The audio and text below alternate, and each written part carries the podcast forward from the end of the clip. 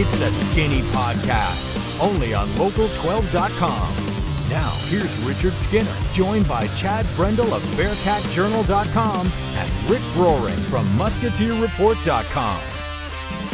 Welcome into the Skinny Podcast. It's the weekly college basketball edition. I'm Richard Skinner, Local12.com digital sports columnist and editor with Rick Broering from MusketeerReport.com and Chad Brendel from BearcatJournal.com. We've got uh, a lot to discuss because we've actually got real live college basketball action from all local teams playing, including Thomas More football. Well, that doesn't count for this podcast, but yes, we've got real live college basketball to talk about, fellas. Yay, us. Is that the It's first amazing. time this year I think it is. that all teams were in action? I truly think it is. In 2021. Well, no, because uh, UC and Xavier both had the, the the the same stop date, right? January 10th. But did we have we started yet? I don't think we did because the Bengals had one more had January 3rd. I, I honestly I think this is the first week that they've all played. I swear I think it is. That's crazy. And whether I think it is or not, it's a great thing that they all did. So yay us. Um, so let's start with the most recent, which was UC today. We do this on Sunday nights, and UC with a uh, win over UCF.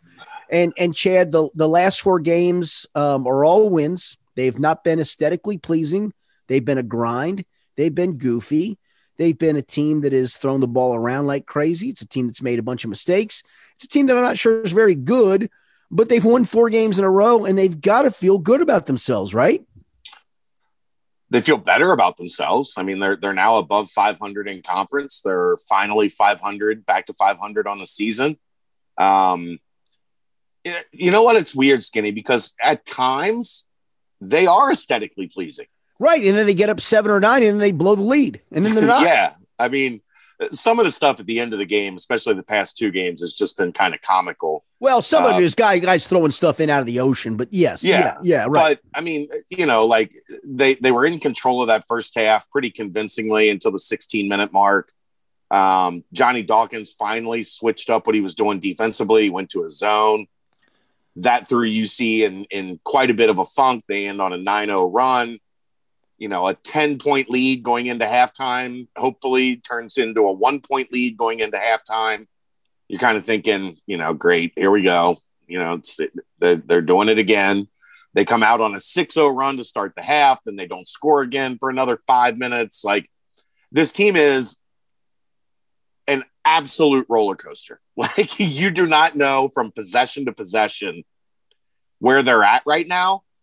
But uh, you know, for me, the key thing is we're starting to see some of this core come together, and, and you're starting to see a future for where John Brannen wants this program to go, and that's at least you know the most promising thing we've seen over the past you know two weeks or what you know since they came back in action is is the, the picture is starting to become a little bit more clear of how this program you know picks itself up from what was you know a, brutal start to the season I mean, uh, uh, and uh, Rick, I'll ask you. I mean, I mean, three and seven is just awful. It, it looks awful for a pro. it- look, three and seven for some programs. I'm sure they're happy to win the three, but I mean, UC is not one of those programs. And so you're sitting at three and seven, and you keep getting games postponed, and you're hoping to play, and then you do play, and you grind out a win on the road, and then you grind out another goofy win on the road, and then okay, five and seven looks better. And then you're playing Temple at home, which I thought they'd boat race, and they didn't. And then you're playing UCF at home today, and it's up and down and up and down and up and down. But I- mean, you look up seven and seven for this group at where they are, where they were, and how this season has gone. I'm going to guess uh, if I'm John Brannen, I'm sleeping pretty damn well tonight going, hey, whether I figure this out or not long term, I figured it out in the short term, and so have my kids. Well, and we kind of knew this was going to happen when we talked even a few weeks ago when they were at their Did we? low point. Yeah, because we looked at their schedule and what was ahead. And it was like, even if they continue playing at this level, they're still going to win some games because the American is that bad. And that's what we're seeing right here. Temple and UCF are that bad. And I'm not trying to discredit what UC's doing. They are No, playing better, but we knew they were going to run in, into some wins and we knew it was capable. They could string a handful of wins together in a row. And, and kudos to them for, for pulling together and doing so. As far as the aesthetically pleasing or not part, we know why they're not aesthetically pleasing. It's because it took Mike Adams Woods going three of six from deep just to get them to 27% today. That's why, I mean, they can't shoot. This team cannot shoot. That's why they're not aesthetically pleasing. They can do some but, other but, things. But but but they also make a bunch of mistakes. I mean, they miss blockouts. They miss. They turn it over. Keith Williams tries to do too much. I mean, there- Yes, but there's the- a lot but of those things. But, but the Keith Williams trying to do too much in the turnovers thing, I think, is directly a result of the fact that they can't shoot. I mean, like Chad said, when they went to the zone and figured it out, like, hey, we're just not going to let Keith Williams uh, blow by us off ball screens anymore. Like, I mean, that one take he had where Chris Vogt didn't actually screen anybody, but Keith Williams Finish, yeah. waited to clear and he went by and, and then finished on he started on the left side finished on the right side of the rim that was a fantastic play but it's one you know you can take away when you realize this team can't shoot How about Madsen down the stretch, Chad? I mean, it, it feels like it's been a different guy. It was DeJulius for you know a game. It feels like just a different guy down the stretch making huge ass plays. Well, it was DeJulius. DeJulius took over, and then Madsen went to the line and banged a couple uh, critical free throws uh, to get them across the finish line. Um, DeJulius and Williams really were the two guys that, with the game on the line, a game that that they could have very easily lost. And uh, I'm sure John Brannen is going to be thrilled to not have to see Brandon Mahan anymore this year. Mahan has not played well all season outside of scoring 25 against UC when they played in, in Orlando and 21 tonight, five of eight from three. Well, I, th- I, th- I think Uh, I heard. I think I heard, and you certainly correct me if I'm wrong. I thought I thought I heard Dan Hoard as I was watching the game. I thought I heard he said he's 10 of 15 against UC on threes. Yeah, yeah. and, and he has not played that. I mean, he's one of those dudes that he will he'll pull up. He did it the first two threes he made in the game today, early in that that first segment. He shot them from like 26 feet, and you know, bang both of them. Most of the time, he's not making those shots, but he will take them. And it was you saw him make both of those, and you're like, here we go again with this dude. He's gonna. He's. I. I, I leaned over to Justin Williams uh, well, as much as you can lean over to somebody from 10 feet away. with a mask. um, yeah, with a mask on, of course. I said over under uh, 23. Uh, he there was the under, which was surprising, but um, you know, it, it- it's just somebody is starting to step up at the end of these games. And Somebody Madsen, though. It feels like. yeah. Well, Madsen had big free throws. Mike Yes. Adams Woods hit two free throws down the stretch that were big.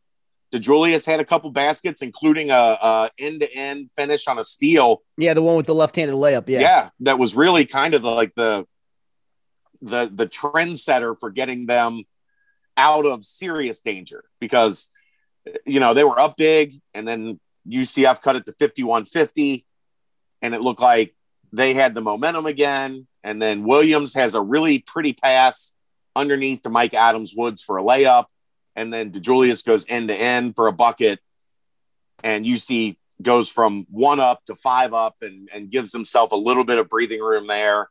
Um, but yeah, people are starting to step up and make plays at the end. And that was the problem at the beginning of the season, right? They would get to the four minute mark or the six minute mark and they'd be in the game and they would fade. And that's not happening right now. And Rick's right. It is against Temple and Tulane and But you get- UCF. but you got to do it against. And I'm not trying to soft shoe this, but you got to do it against somebody. yeah Yeah, it has to start somewhere.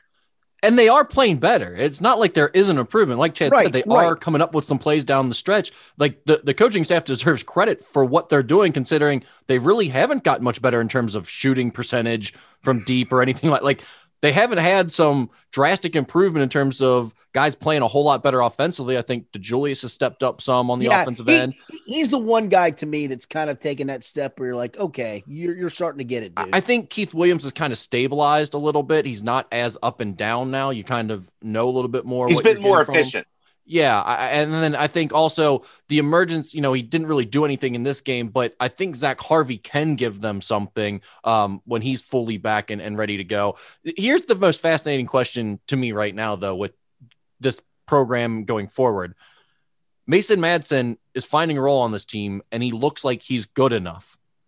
He was the guy that was supposed to be in the throw-in with Gabe Madsen, who was the sought-after right, recruit. right, Gabe right. Madsen has left the program for the season, opted out. Like, how does that all play out now? Are, I mean, does Gabe come back after the year, or what? Are they separated now, or what's what's the plan there? Do you think?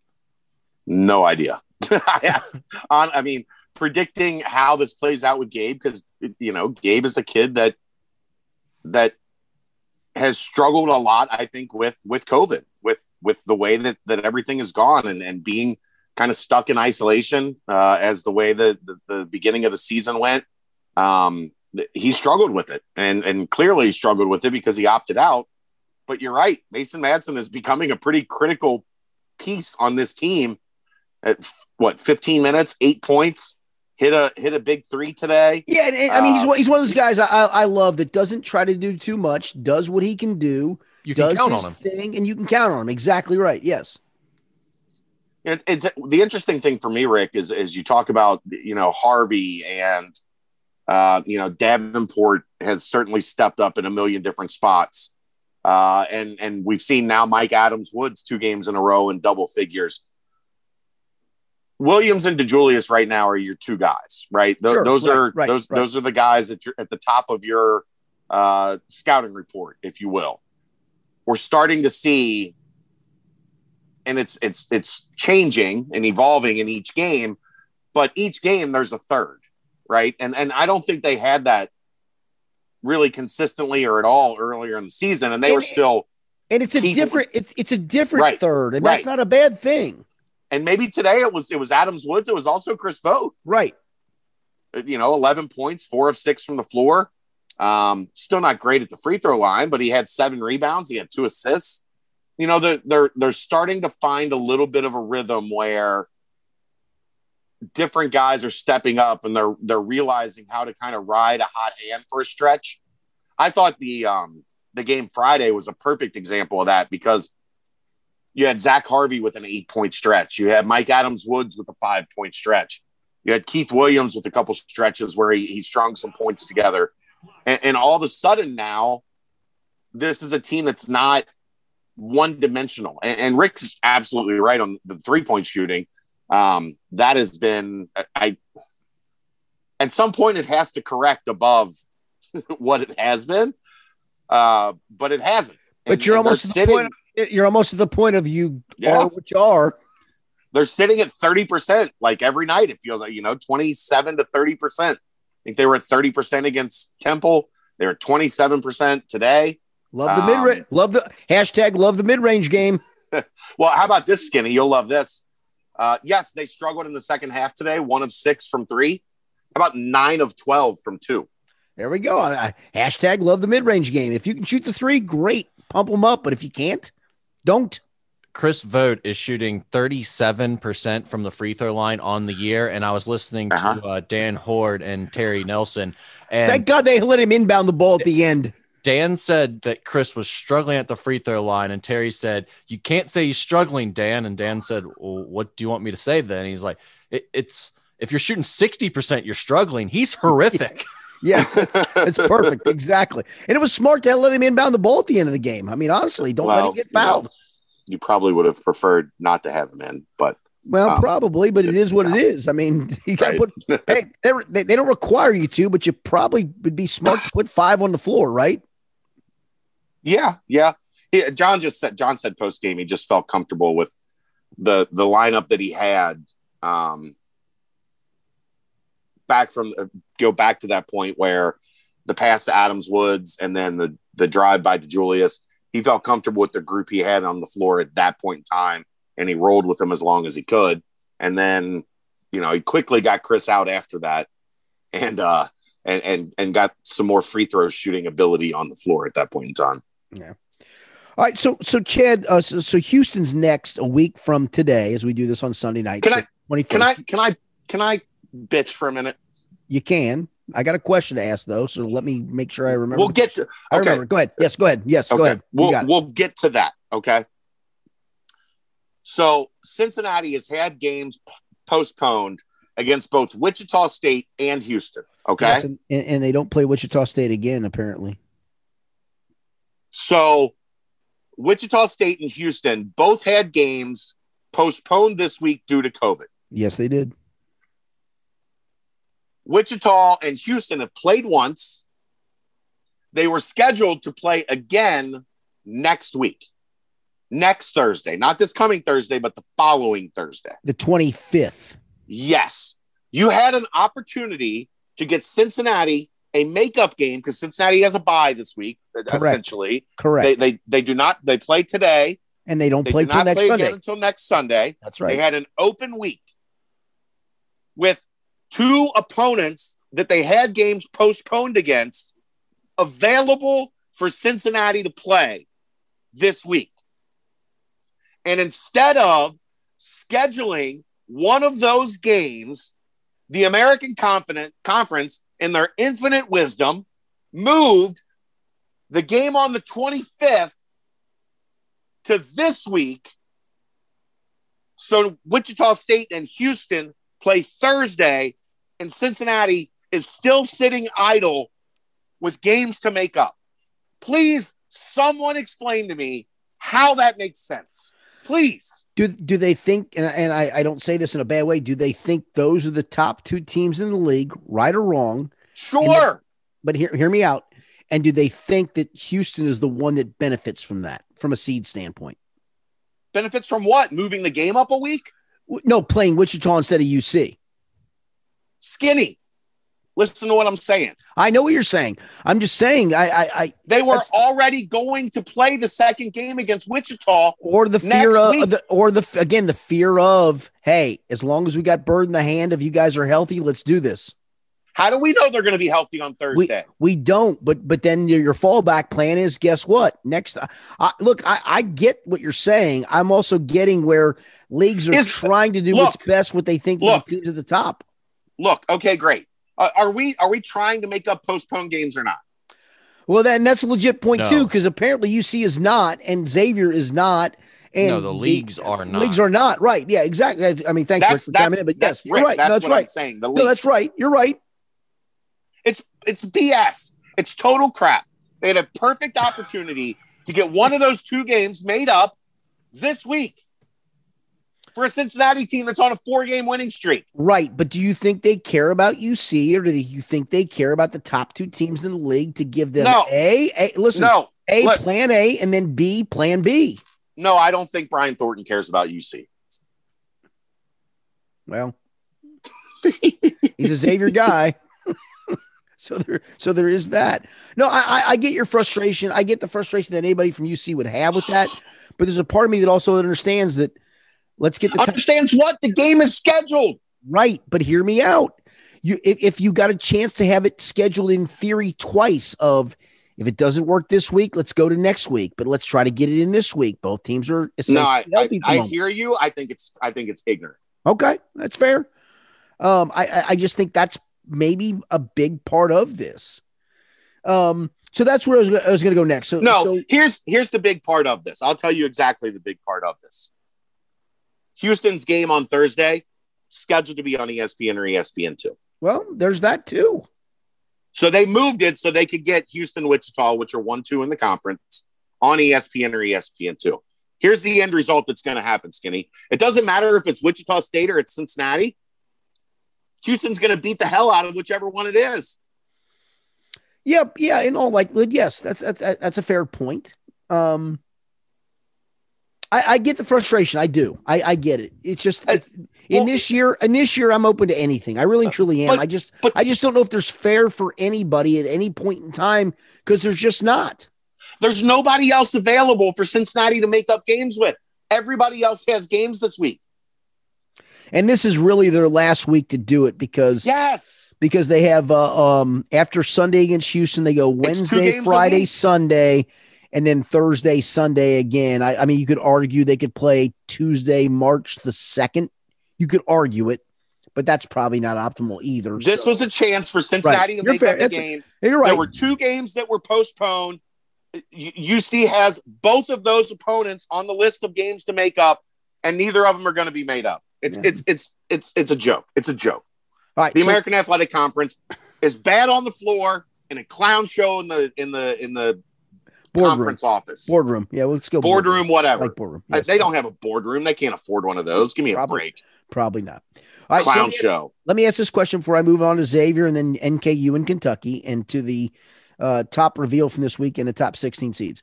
W- What is a reasonable expectation, Chad, for UC down the stretch? They've got at Houston um, because of the gap, and then at Tulsa, Tulane at home, Memphis at home, SMU at home, at East Carolina. What's a reasonable expectation down the stretch? Well, I mean, we've we've already seen them beat SMU.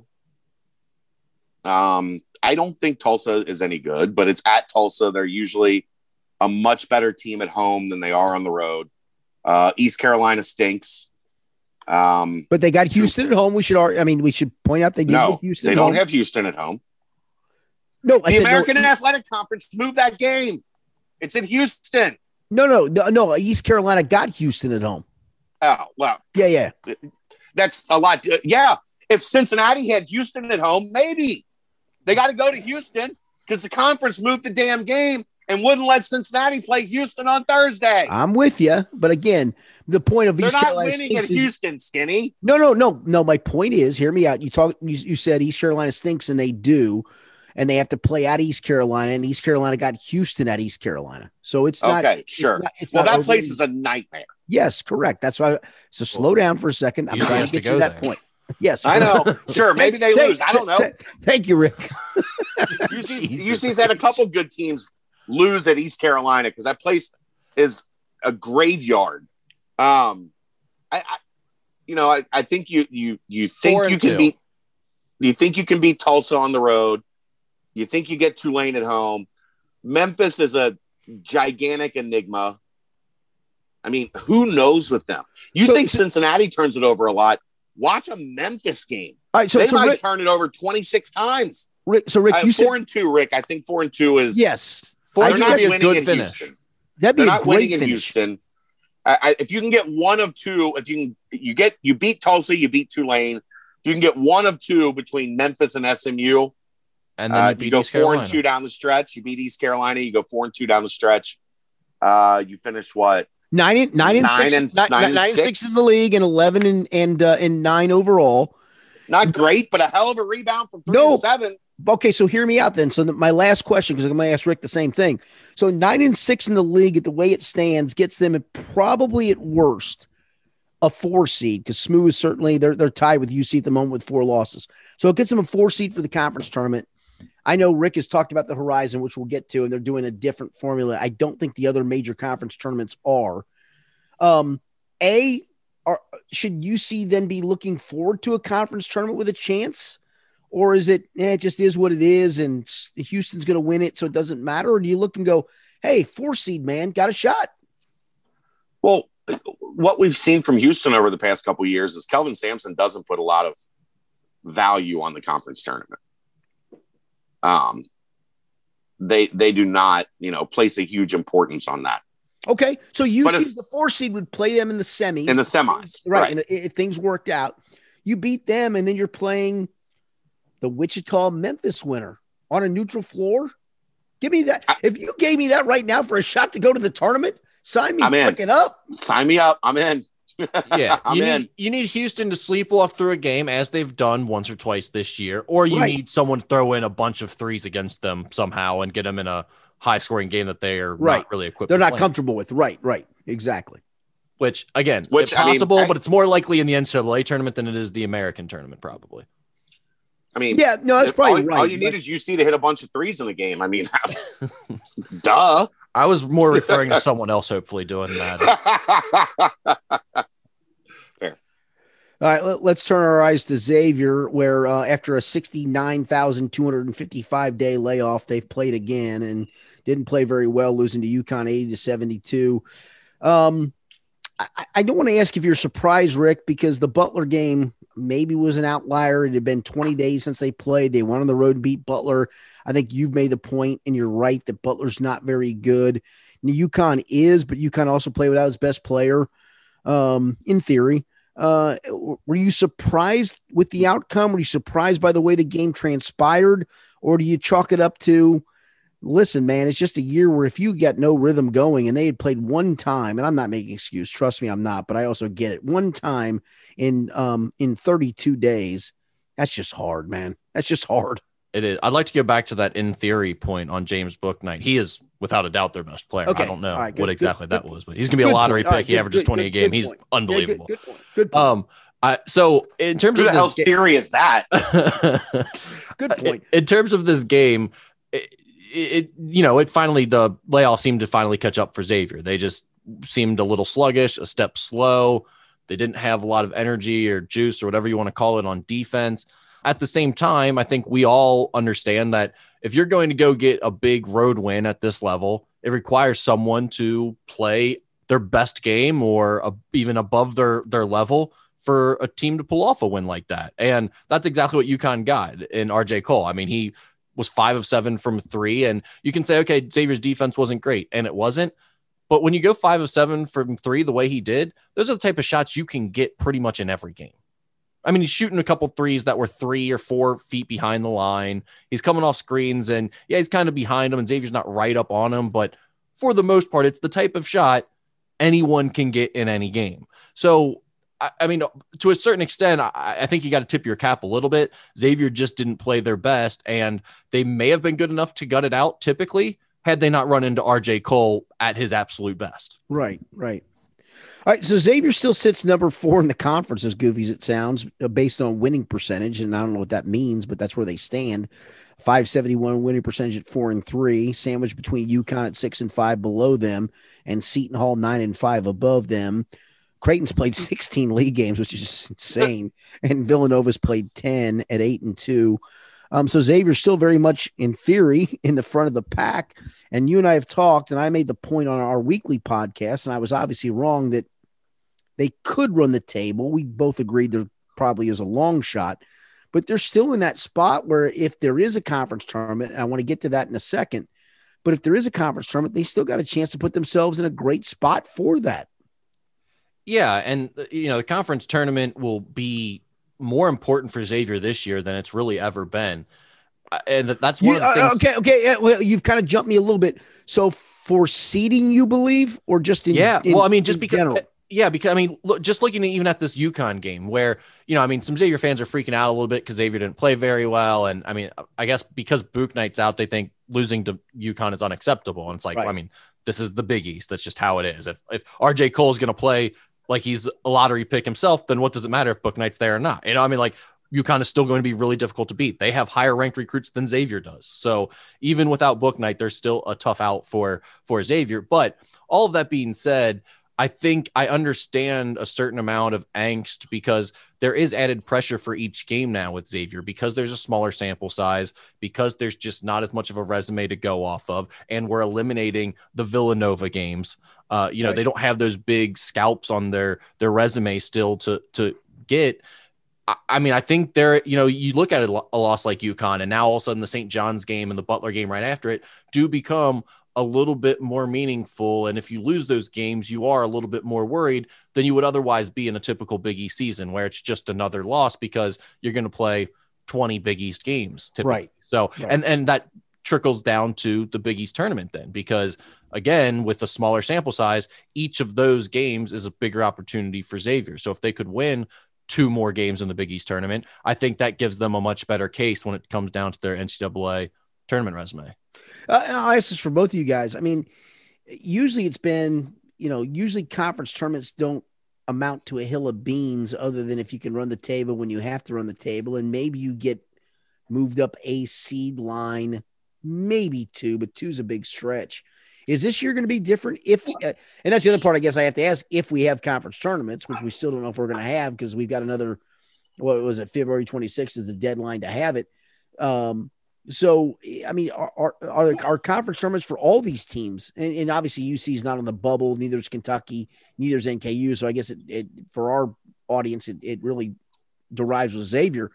I mean, so is is the is the Big East well, conference tournament that big for them for seed? They're having the Big East conference tournament. But okay, first off, right, let's right. there's there's no chance they're no, I agree with that. I, and, and I and I agree, and I agree with yeah, I agree with that. Yeah, and that's the sentiment I've heard recently as well. That that the directive has been we're going to find a way to have this thing. Um, even if I think you know based on what I'm hearing from this isn't like officially sourced or anything, but just some conversations I've had with people I know in the the basketball community.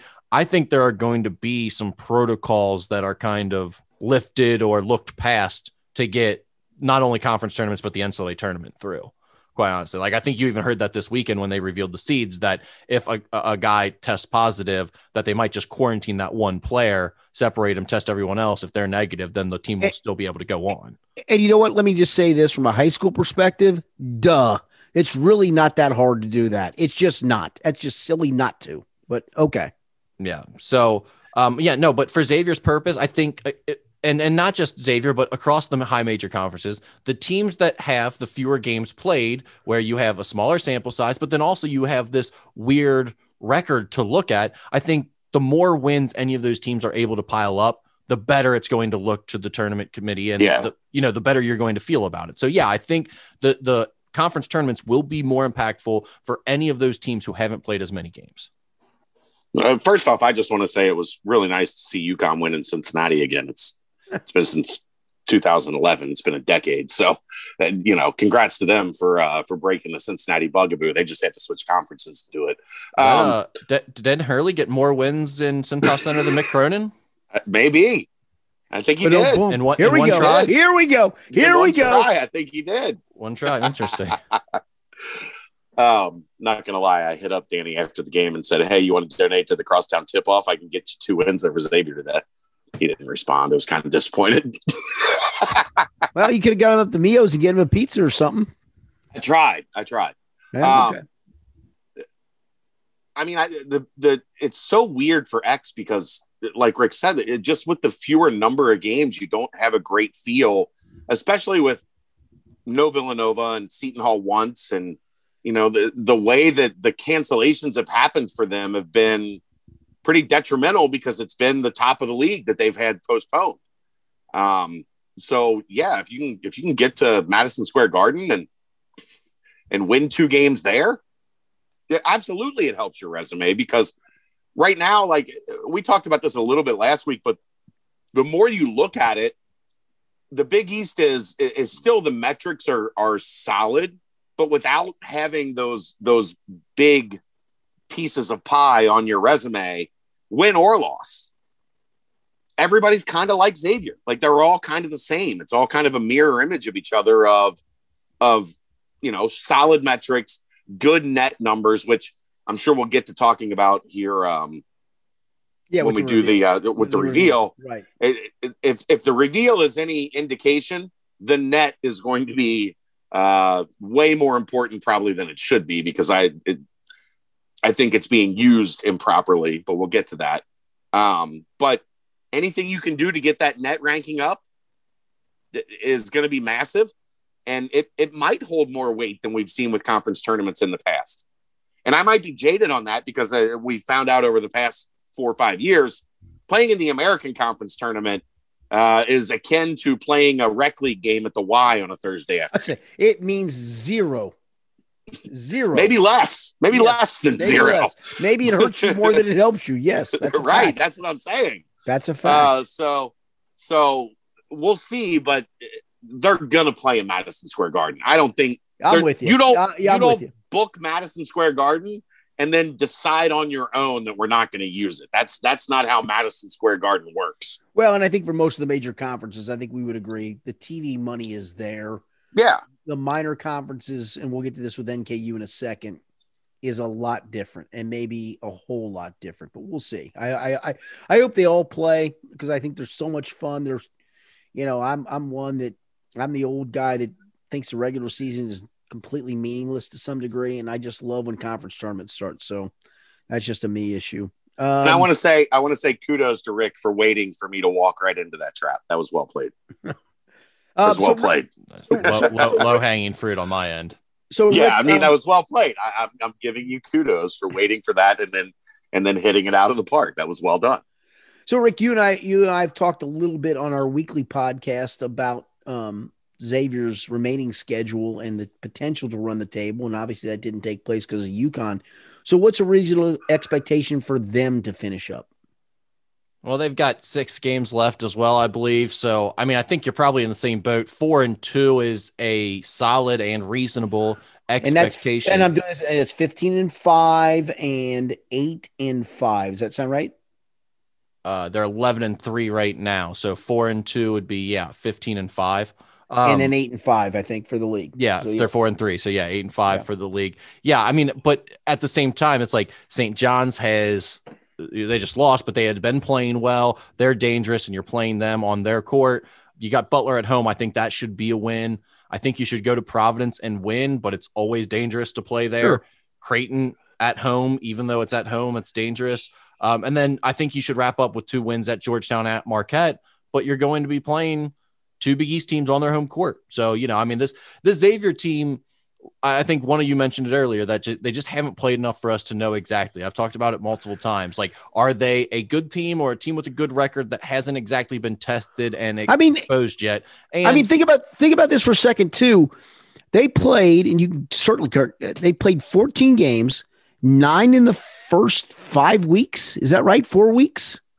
Something like that. Yeah, I'm not. Yeah, it was with math to crazy, right? it But it was crazy. fly, It was, but yeah. but yeah, it's crazy though. I mean, so it's not been very much of late. Is the bottom line? Yeah, yeah. I mean, since the you know the month of January started, they've played four games.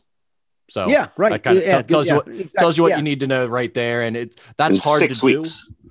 That's hard Yeah, to in do. six weeks. But at, at the same time, I think the Connecticut game and you know, I mean, none of the losses you're ashamed at. You lost at Creighton, you Right, lost to right. Seton Hall at home, two good teams, and the UConn loss coming off a long break wasn't great. You'd like to have it, especially considering you don't have a ton of games, but it's nothing terrible. But at the same time, even going back to those early games when Xavier hosted that tournament and they struggled to get past Bradley, they struggled to get past Toledo, they struggled with Eastern Kentucky at home and went to overtime. Like those games also showed some inconsistencies with this team. And I think they've moved past that. But they were predicted to be in the middle of the pack, maybe more towards the bottom of the Big East for a reason. I think they're better than seventh, but I don't think they're necessarily second or third either. You know, I think they are somewhere in the middle of the Big East this year.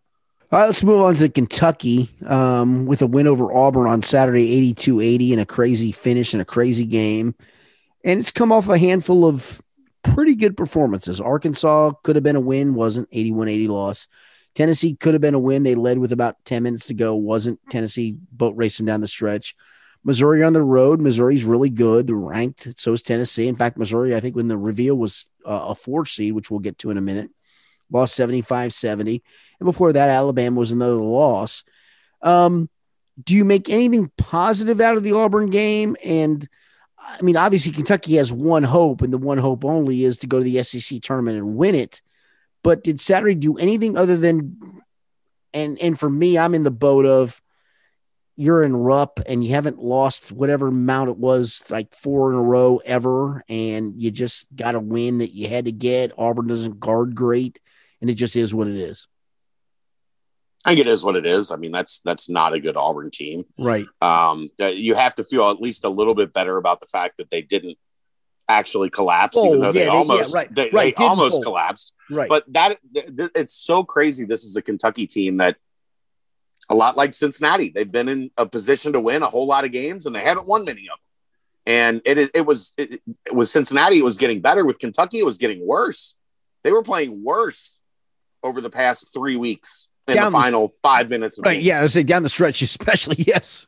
Uh, I would, uh, no, no, I mean uh, pointedly down the stretch. They a lot of those games they were winning by a decent amount going into the stretch run and got got punked at the end of the game. So Auburn's not very good, but it's good for Kentucky to get that taste out of their mouth of uh, we keep collapsing at the end of the game because Right. that can be a self fulfilling pro- prophecy as you go along. I, I would say there are a few positive takeaways from my perspective. Uh, one, Brandon Boston scored 17 for the second straight game. He had three assists, no turnovers in 30 minutes. I think he is showing that he's starting to figure it out a little bit, and that does give you a chance if you have a, an elite talent like that starting to play closer to his level. Uh, that could help them in the SEC tournament. The other thing is, I did think they executed a game plan pretty well against Auburn. Their goal was to make them shoot over the top. Auburn shot 33s. They shot an okay percentage at 36%, but I still thought like, you know, Sharife Cooper can be a nightmare. And oh, they- they can't guard him. You you can't guard him. You really fo- can't guard him. But they forced him to attempt a lot more jump Right. shots than he Right. Likes to do or where, where he's at his best. And so not only him, but with the rest of that team, I thought they did a, a good job of sticking to a game plan on defense and, and executing it fairly well. Even though they gave up 80 points, it, it was still just enough to win. Here's the funny part because uh, for much of this year, it was all about Kentucky's offensive inefficiency, and it really truly was. And they were guarding people and doing a great job. What do you think has changed in that regard? Because now all of a sudden you're looking at teams are scoring 80 on a nightly basis, and maybe it's a change They- in tempo. They had to start theory. focusing on offense. Okay, all right. I, I mean, I, I mean, I'm just trying to figure it out because I mean they were they were guarding for a good chunk of the year. Yeah, I think um I don't know how good Keion Brooks is defensively for one. He's playing a lot point. of minutes. I think he might have hurt their defense a little bit. Jacob Toppin, uh, Dontaie Allen getting more minutes. I don't think those guys are as and those either. guys are not great. Yeah, I mean Dontaie Allen's not for sure. I mean, I think when you're playing Isaiah Jackson, Olivier Sarr around the rim a lot, you were tough to score on at the basket, and maybe that helped them. So, yeah, I mean, you bring up a good point. The thing is, I think they can get the defense back a little bit if they want. The hard part was figuring out how to score points. Right. Um, you know, they made 11 threes in this And game against where, Auburn. That's So right now, and that's where right now they're in the high 70s, 80s on a consistent basis. They're not finishing games, but they're in that spot. yeah. Well, so- it, it, it goes it goes back to what we've talked about all year with Kentucky, right? Their problem offensively was that the four was a black hole. So then when they fixed that problem offensively, conversely, defensively, it becomes a problem because Right. the, the offensive options are not the guys that are, are good defensively. And all of a sudden you become a little bit easier to score on around the rim, which opens up driving lanes, which opens up, you know, guys being able to, to drive and kick for more open threes. Well, you know, it's a it's a six of one, half dozen of another. Right. let's let's be clear about this team too. I mean, they're not a team with like a high basketball IQ, a team that's been No. super cohesive or anything the whole way. I mean, we knew they just the communication isn't there, the IQ isn't there all the time. That's their issue uh, on defense and, as well as For sure. offense. For sure. All right, Rick, let's get to NKU, where Friday night was not good. Lost to Green Bay, came back and beat Green Bay on Sunday, and uh, NKU had been on a roll. Um, I don't think it, it stops the roll. Now, Wright State comes back next. So, um, what'd you make from the weekend? Um, again, I, in, you know, you would have liked to keep the roll going of sweeping people, but it's hard to do on back to back nights, and Green Bay found that out at home. That was probably a pretty good weekend for NKU. Well, yeah, and I think the second game felt like a must win considering Right, the way the. Horizon League seeding situation is set up. And we just don't know the exact formula and what they're going off of. They've said they're basing it off of strength of And- schedule. They're yes, and- road and- wins and- versus home wins. Yeah, and to cut you off for a second, when when people look at the schedule, and you made the point during the week, um, it is not look at the schedule and go that team finished first, that team finished second, that team finished third, right? And Yeah. so it's a, it's a way different formula. Yeah, they're not going off the standings. Each Monday, they're releasing their own seeding rankings for the Horizon League tournament for the last few weeks. Which is wild. Yeah. So by the time, you know, people are listening to this podcast, they might already be out. But going Right, into this right. weekend, NKU was fourth. And if you get a top four seed, you get a bye in the first round of the tournament. You then you will get a home game Home game in the quarterfinals. That so gets you the semis. So that's yeah. big. That's a ma- and semifinals is in Indianapolis. So that is a massive thing to get that top four seed. NKU was fourth going into this weekend. You know, Youngstown State was right behind them. NKU beat Youngstown State twice at home, and then Youngstown State won twice this weekend at Purdue Fort Wayne. So they weren't going to drop it all, but they don't necessarily jump NKU with a couple of home wins over Purdue Fort Wayne, especially if NKU picks up another road win at Green Bay, which they did. So I thought the Saturday win felt like a must win to kind of hold off Youngstown State. yeah, did not get swept. Did not get swept. Was huge. Right. And Detroit was the other team right after Youngstown State. They were at Cleveland State, who's number one as of last Monday, and they got a win at Cleveland State. So, you know, it, it felt like a must win after Detroit won on Friday night. And if you're NKU, you don't know exactly how that impacts this formula that no one is really clear on exactly what it is. So I think, you know, a lot of it's going to be based on kind of the metrics RPI and and the net rankings and they're kind of trying to go off of those and see which wins should mean the most. But at the end of the day, uh, that Saturday win was a huge bounce back. They had a lead for most of the game. They lost it in the final 90 seconds. And then two freshmen, Marquez Warwick and David He's- Bam, he's stupid. had huge buckets to, to win the game, and then Bryson Langdon iced it at the free throw line for him. So it was a big win. It was one of those wins where, again, they kind of showed some maturity and shown some growth since that four game losing streak they had earlier in the year. And I think we will hopefully see that they are a top four seed when the new seeds come out on Monday. All right, so that's going to matter if they have a conference tournament. So the, the NCAA is determined that by uh, February 26th, which is uh, a Friday, you have to decide if you're in or you're out, uh, conference tournament wise. And I think we're all in the belief the major conferences will do it. Um, Rick, do you believe the Horizon will do it, or say, you know what, you win the league, you're in? I mean, based on everything we're seeing right now, they seem pretty committed to it. I mean, the fact that so. they're putting together these rankings each week and they yep, kind of have this yep. committee work on it, it makes me think that they're not just giving this lip service and they're going to say it's a money thing at the end of the day and and they're just doing the PR thing. Like they're spending some serious time and, and manpower on this, I would think. So I think that they are going to do everything they can to play this tournament. I have I would say I'm I'm slightly more on the side of them playing than not, but it's it's real close to uh, a 50-50 at this point for the mid-major conferences, I'd say. And, and Chad, I'll, I'll, go to you with this. Um, is there any way that none of the major leagues go, we're done? You know, whatever, Big 12, Pac 12, Big 10, any, there's no way any of them say, no, we're not doing a conference tournament.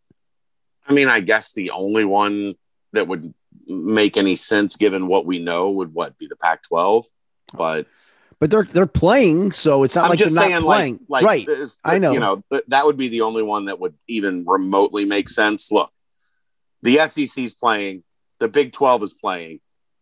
There's, I can't imagine a world where the ACC Correct. doesn't have a tournament. Correct. Correct. They, um, were one of the, they were one of the originals for goodness. Right.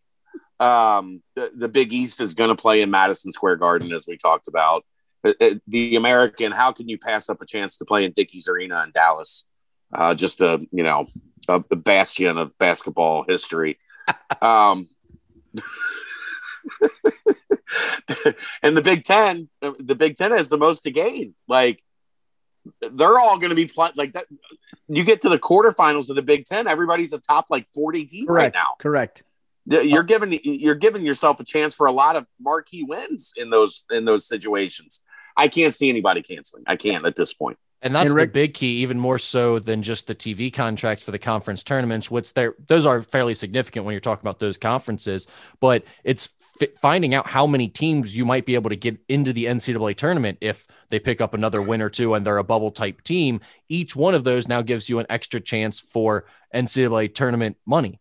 And if you get those credits, those that that means more than anything for these tournaments and how much money they're making. So I, they're all going well, to play. And and, and, uh, be, uh, finally, Skinny. I mean, at, at this point, we don't know what the the selection committee criteria really is going no, to be. No, that's right. Chad, that's right. Not to cut you off, and I was gonna I was gonna get ready to say something. But you're, but you're good at that. I mean, it's your thing. I know I am. But but that that's what I was gonna ask you of. We don't know where the cutoff is. We don't know where the right. bubble. We don't know where the committee is, and that's exactly the point of. I just I think just keep playing this out as much as we can because we don't know where all the line is. Right? Yeah, absolutely. We don't have any clue what the line is we have no earthly idea other than what we saw from yesterday when the, the top 16 was revealed. Right. We'll get that. Uh, we have no earthly yes. idea what they're looking at this year. And in most years, we have a pretty good idea. Right now, we don't. So you play it out, you get as many games in as you possibly can, and you see where the chips fall. All right, so the, the NCAA did reveal the top 16. I don't think there was a lot of surprises, and that's we're we're we're we're, we're back to the bubble when we were just talking. So it's, I mean, we're we're way down the list. I mean, the top 16 is not hard. You can argue 17, 18, 19, 20, but those teams are all in the tournament, so we're we're not uh, on that stage. Um, Gonzaga was the overall clear number one seed. Baylor was the clear number two. Uh, Michigan was three. Ohio State was was four. Any problem with that? And um, I'll give Michigan credit today. I mean, they're getting boat raced at halftime by Wisconsin after coming off a lengthy layoff and came back and won the game. And I'm like, okay, you guys are legit. I'll give you credit for that. Any problem with the one seeds, fellas? No. I mean, the first two are a lock. Yeah. And yeah, Ohio State's yeah. Ohio State's not far from that, given how their resume looks right dude, now. Dude, nine quadrant one wins. Nine. Right?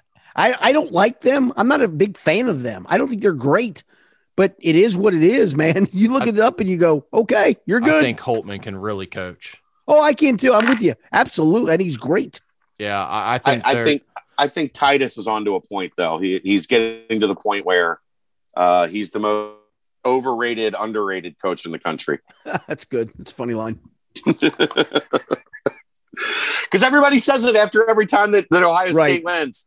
Right. Uh, Holtman is the most underrated coach in the country. Okay, Yeah. well, okay, he's not underrated. I don't think He's he's, really good. underrated. I just yeah, I think he's really good. He's really good. I'm Yeah, with you on that. I just think it's funny. Everybody is like, Holtman never gets the line is Holtman never gets the credit he deserves, uh, which everybody says, which means he's getting a lot of credit that he deserves. yeah, I he's guess it's, really good. I guess it's different coming, you know, when he was in the Big East and everyone was acknowledging it then. So you know what I mean? Like on this on this side, it's like, yeah, we we've been saying that for a while. But Right. um, no, I think Ohio State is definitely worthy right now. And I think, you know, especially today, they're looking pretty good with the Michigan pick. I think a lot of people have been high on Michigan over the last few weeks. So honestly, I don't feel great about any of those teams that could have taken that third or fourth Right. number one I mean, seed. I think they're yeah, as good the- as yeah, the- anybody.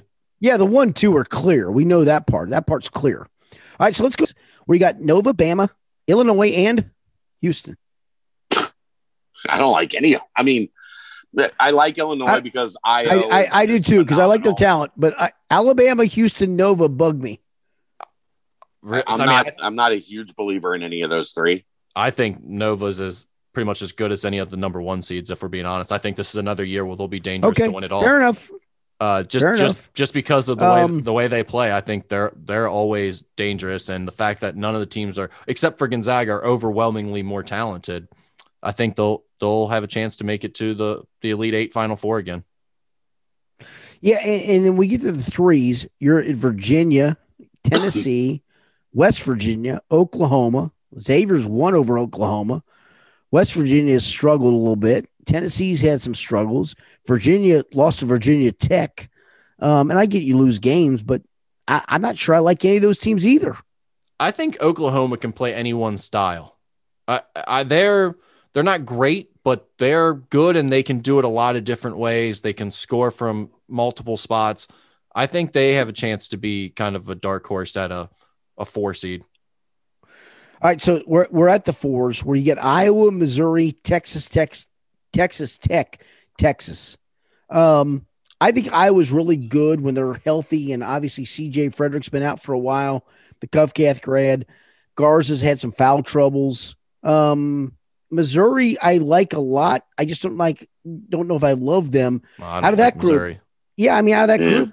So, so we're so are we literally like four or five teams that we really like, guys?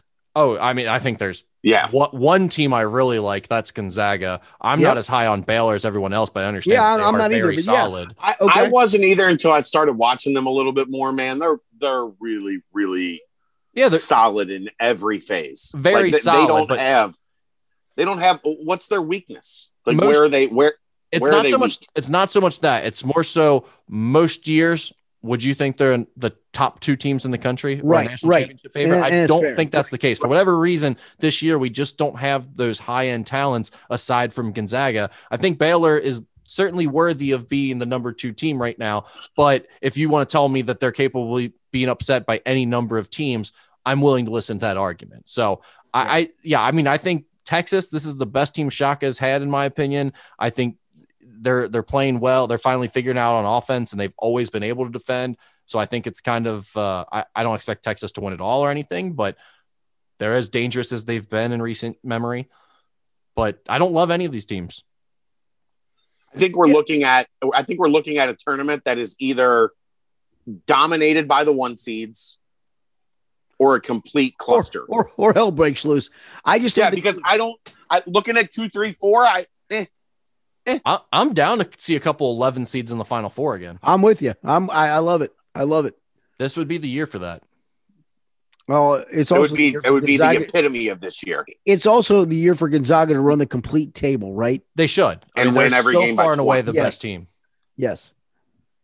They're I mean, I, great. I, think I think I'm with you guys. I'm not sure Baylor is. I think Baylor loses at some point, but Gonzaga, how do they lose? How do they lose?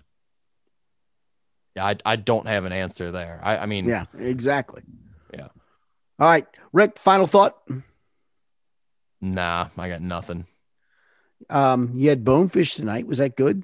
Yeah, a little surf and turf action. That was they, All right. they don't really make a great steak to be honest though. It's like Did, I, did, I ordered it medium. It should I should have just ordered the thing rare because it was like charred on the outside. It's like that's not how you do a fillet. Whatever. you you know you know I love to put you on the spot. Did you pop the question tonight? at, in a at a strip mall in buttermilk. No, Yeah. I'm a, I'm just asking, babe. no, I'm asking. No, no. Mm, I did not. we have we have an we Are have you a new close? fish. Are you I'm close? trying to save you, Rick.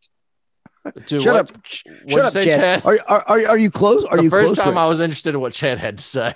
I know you were. All right, I'm going to leave it at that. Uh, Chad Brendel, any final thought? Uh, well, one we we have a new favorite fish in the Brendel household. Which is bonefish, where Rick should ask the question of. Never mind. No, it's a, a red snapper. oh, red snapper's good. We had that Yeah, on we- vacation last year. It was good. Yeah. We went to uh, we went to Jungle Jim's last week, and they had the like you the the fresh fish on ice, Nice. and you get you can you pick your red snapper, and then they'll fillet it for you. And Kelsey doesn't generally like fish, and we brought it home. And uh, I, I said when we were at the the counter, I was like, well, we're gonna need a little extra because when we bring this home, my daughter is gonna say she doesn't like it, and then she's gonna take a bite of my wife's, right, and- right. and, eat all of my wife's fish. And, And that's exactly what happened. and then you had more for her, correct? Uh, yeah, yeah. So you know that was the the thing, and now Kelsey's like, when we go back, we got to get the big one, uh, so that we have a lot of red snapper uh, when we cook it. Uh, the- the thought, uh, final thought. If you're wondering why college basketball doesn't look the same this year, watch that G League team. Jalen Green, Jonathan Kuminga. Go go watch that team. And if you're wondering why college basketball is lacking the star power, uh, Daishen Nix, who was supposed to be at UCLA, Kuminga that could have played anywhere in the country, uh, Jalen Green that is is probably the best player in this entire class, and, and there's a couple other dudes on that roster as well. If you're wondering why college basketball doesn't look like you're used to seeing it look, go watch that team, and then remember, one and done is probably on its way out, uh, and those guys are going to be in the NBA. So get used to what you're seeing right now because it's going to become more of the norm uh, than than what we've seen in the past 15 years or whatever. Okay, I'm glad you brought that up. So, fellas, in that regard, then at what point do you have to change your recruiting strategy because it's coming to that? Now, Yes. now, now, Yes. Three years ago, probably, but now for sure. Rick. Yep. Agreed. Yep. Great Agrees. point, Rick. That's what you got. That's all you got. I mean, what else? He's, he already said it. What else do you want That's me a to say? That is a Travis sham mockery of a reply. I've, I, I've got the Lakers minus three right now. I'm not gonna lie. All right, to so you. you're watching that. Right? Okay. All right, boys. Uh, enjoyed as always. Um, that was a good hour plus. I can't believe we did that. We we got a bunch in in, in that time frame. Uh, for Rick Broering from Musketeer Hey, can Report. we, God- can we can we thank our communities real quick? oh yeah, yes, for the tips. Yes, absolutely. Yes. I'm so sorry. Yes, yes, absolutely. Please do. Thank you, Xavier, UC communities. What happened It- over the past it- four or it five is- days? It is so awesome. I, I, I, dude, I'm not a sap, as you guys know. I'm far from a sap. I'm a head, but that is so. that is, that is honestly, confirmed. Sources honestly- confirmed. yes, but that is so cool. It's obscene. It's so good. It's so really And- good. Look, Rick and I actually had like a, what a, a 12 word text exchange about this whole thing. And I was like, hey, you want to do this? And Rick was like, ah, we should do it like this. And I was like, all right, we'll see what's going on. And then I tried to get a hold of him on Tuesday. Um, and he was busy with a couple things. And then he was actually, you know, getting uh, the sleep that humans require at Yes. one point. Yes, which he does Um, not get usually, but yes, Right. Uh, so then I was just like, well, I can't get a hold of him. And he kind of agreed to it. So I just put it out there. And literally, we spoke, uh, we texted maybe 12 words to each other uh, before this thing started. And it was, I, I never would have envisioned 33,000 plus dollars. I was just saying, Raised. and, and I, I honestly don't know where we're at. Where, where are we at, guys? Do we know? Yeah, we're, I mean, it's, it, it ended yesterday. Yes. Um, where, where, where did we finish? we finished over $33,000. Wow.